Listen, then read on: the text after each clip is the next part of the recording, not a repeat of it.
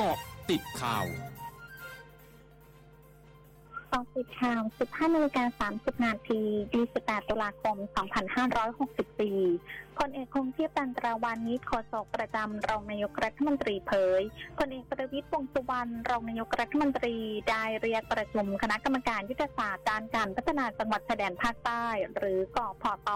เพื่อยกระดับการพัฒนาพื้นที่จังหวัดชายแดนภาคใต้ในทุกมิติ โดยย้ำให้สออบตเป็นหลักในการประสานขับเคลื่อนยกระดับคุณภาพชีวิตประชาชนในพื้นที่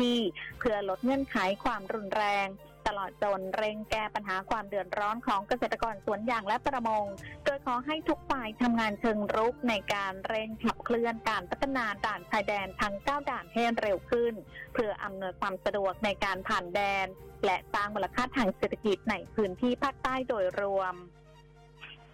สำนักงานสาธารณสุขจังหวัดยะลารายงานสถานการณ์โรคโควิด -19 ในพื้นที่ วันนี้พบผู้ป่วยรายใหม่ 539 รายเสียชีวิต 4 ราย และรักษาหายเพิ่ม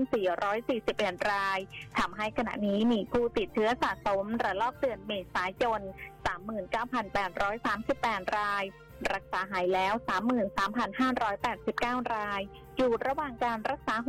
6,703 ราย และเสียชีวิตสะสม 260 ราย ทางนี้ทางจังหวัดได้ขอความร่วมมือประชาชน ให้ยังคงสวมหน้ากากอนามัย และปฏิบัติตัวตามชีวิตวิถีใหม่อย่างเคร่งครัด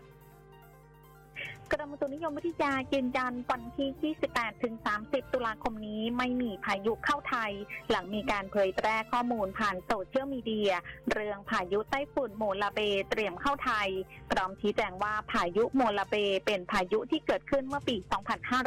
2563 ทั้งนี้ในช่วงวันที่ 28 ถึง 30 ตุลาคมนี้ ประเทศไทยตอนบนจะมีฝนฟ้าขนองเกิดขึ้นในระยะแรก สำหรับลมตะวันออกและลมตะวันออกเฉียงเหนือยังคงพัดปกคลุมภาคใต้และอ่าวไทยตลอดช่วงทำให้ภาคใต้ยังคงมีฝนตกต่อเนื่อง และมีฝนตกหนักบางแห่ง ขอให้ประชาชนบริเวณประเทศไทยตอนบนระวังอันตรายจากฝนฟ้าขนองที่อาจเกิดขึ้น ส่วนประชาชนบริเวณพื้นที่เสี่ยงภัยในภาคใต้ ควรระวังอันตรายจากฝนตกหนักและฝนที่ตกสะสม ซึ่งอาจทำให้เกิดน้ำท่วมฉับพลันและน้ำป่าไหลหลาก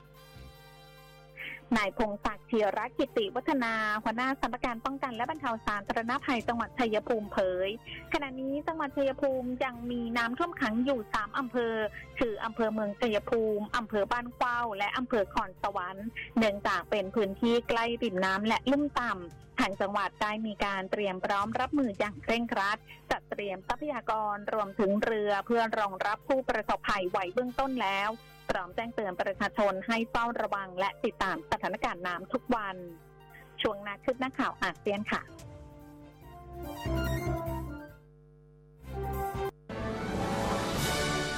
ร้อยจุดห้าคืบหน้าอาเซียน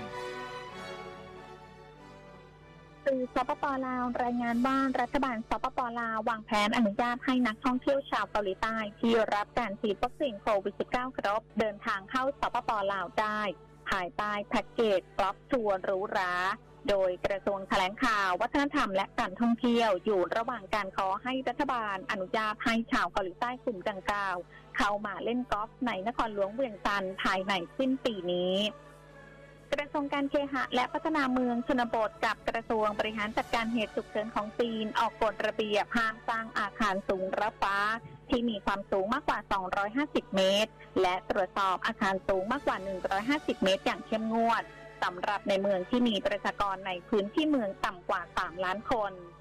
สำหรับเมืองที่มีประชากรในพื้นที่เมืองมากกว่า 3 ล้านคน ห้ามก่อสร้างอาคารสูงมากกว่า 500 เมตร และการสร้างอาคารสูงมากกว่า 250 เมตร ต้องเกิดขึ้นภายใต้กฎระเบียบที่เข้มงวด พร้อมทั้งห้ามก่อสร้างอาคารสูงระฟ้าในย่านประวัติศาสตร์ ย่านมรดกและย่านจราจรติดขัด